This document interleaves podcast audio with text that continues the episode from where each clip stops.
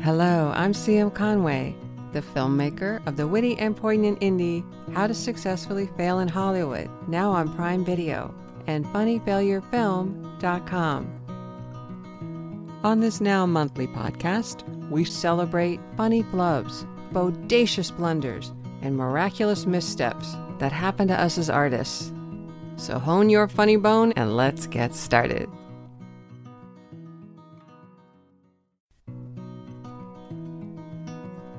Hello, I'm CM Conway, the filmmaker of the witty and poignant indie How to Successfully Fail in Hollywood, now on Prime Video, and funnyfailurefilm.com. On this show, we celebrate funny flubs, bodacious blunders, and miraculous missteps that happen to us as artists.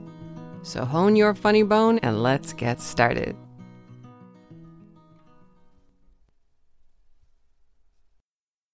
Hello and welcome to the show. This podcast is inspired by the fun community grassroots indie How to Successfully Fail in Hollywood about friends' fantasies and funny fails. The film and this podcast uses slip ups as stepping stones to our own truth and dreams. So if you're an artist and you had a mishap that happened in the creative process, and would like to share it on the show, please go to funnyfailurefilm.com and click on Share Your Story. Today I'm excited. We're a newer podcast and we have our first guest who's going to share her story. I'd like to introduce filmmaker and entrepreneur Lisa N. Alexander. And without further ado, take it away, Lisa. CM, thank you so much. My name is Lisa N. Alexander. I am a writer, director, and producer. I'm working on my first feature film called My Father the Queen. And when I'm not working on my passion project, I do have a business that I run, and we work with primarily nonprofit organizations and we do their videos, we do marketing, communications, and PR. Always a good thing because it further amplifies their message and the work that they're doing. And these nonprofits do such good work. And it's my way of staying in good trouble, as the late Senator John Lewis suggested that we all do. So, before there was My Father the Queen, before there were award winning documentaries, there was the reality TV show. We were learning the, the videography business, and you know, we wanted to perfect our skills and and meet new people, right? So we found this opportunity. There was a record label that wanted to do a reality TV show, a scripted reality TV show, to promote and highlight the artists, their talent. And so one of the first things I always do as a businesswoman is if I'm looking to do business with someone, I'm checking you out. I want to I want to see your digital footprint. I want to see work that you've produced. I want to listen to the music, of course. I want to see what you've done on behalf of the artist. Your CEO, does he have any articles anywhere? Is this a trustworthy person? Who is the human running this and who is responsible for this project, right? So, those are the, some of the things that I do. And when I couldn't find anything, it was the first red flag that went off for me. It's like, I can't find anything on this business. And I told my husband, I said, something's not right. Not sure what it is, but something's not right. And so we get this contract. My husband, he agrees. He, he wants to do the work because he says it'll be good experience. And I agree. And so even though things seem, seem a little shady, we go ahead. He takes the gig, signs the contract with the caveat that he'll get paid on the back end once the show gets picked up by a popular streaming service. Second red flag. So we get the script, and I swear that script, it looked like it could have been written by a nine year old. We were in disbelief. It's like, this doesn't even make sense. So, you know how you have to have continuity. You, you really strive to have continuity so that you um, plug in holes. None of that was in this script. We were like, oh my God. And so we would start calling things out to you know, whoever the producer was. We never got a person on the phone, it was always via email. Another red flag could never talk to a human. So we're reading the script and they're like, no, the script stays as is. It's like, but this doesn't make sense. It doesn't make any sense. These are hip hop artists. In what world would a hip hop artist ever do or say any of these kinds of things? They disregarded our concerns and left the script as it was. And so off my husband went to become part of this crew to shoot this reality TV series. Day one on set, the main talent quits and leaves.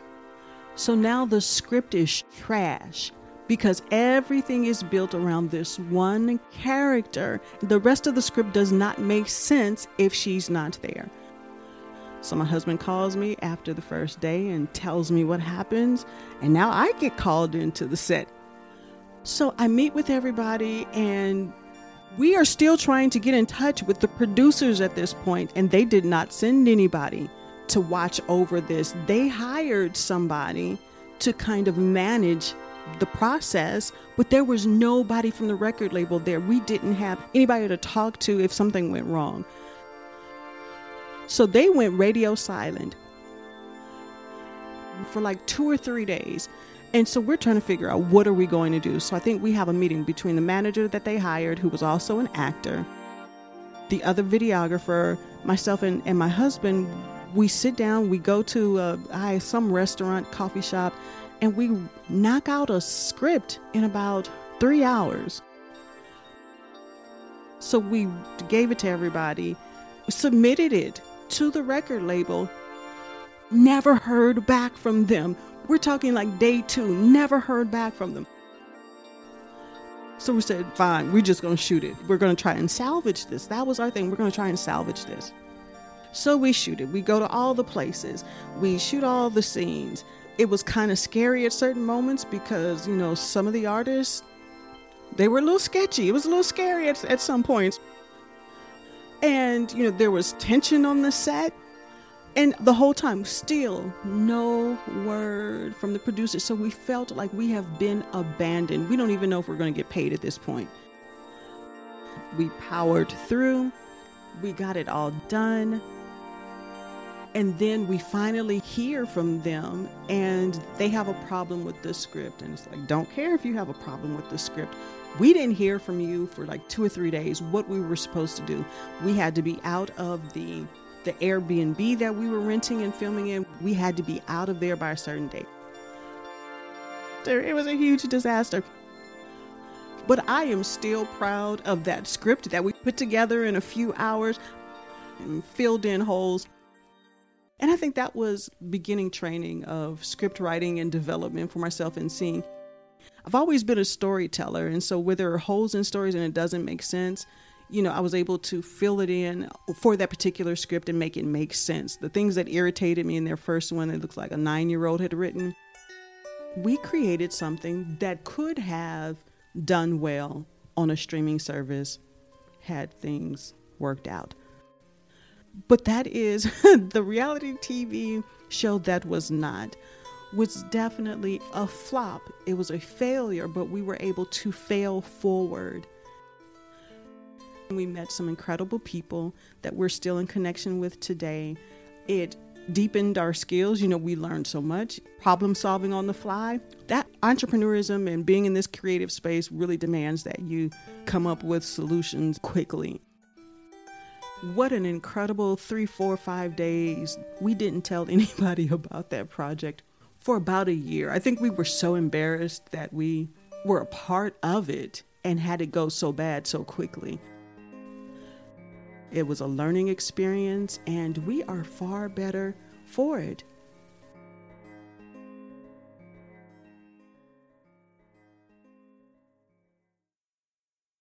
Thanks so much, Lisa, for sharing your story. I really enjoyed Lisa's story. It not only reminded me of the time in our film where an actor didn't show up for one of the shoot days. And what do you do? Well, you have to think fast and you have to come up with solutions. So I asked a friend who was on set that day if they would fill in for this actor. And my friend stepped up to the plate and did a great job in the film. In fact, they were quite funny. And so my friend was able to see themselves up on the screen, have that experience. We are so appreciative. And so this whole other part of the film is very special because of that reason. I also love what Lisa said about failing forward. And I often say on the show that we like to use slip ups as stepping stones, and that imagery really goes along with it. And here's hoping that today you find a way to fail forward.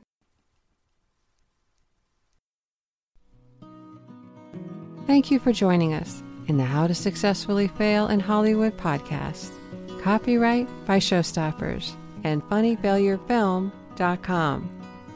Intro and outro song Twinkle Twinkle Little Star by David Mumford. Until next time, remember mistakes makes art more interesting.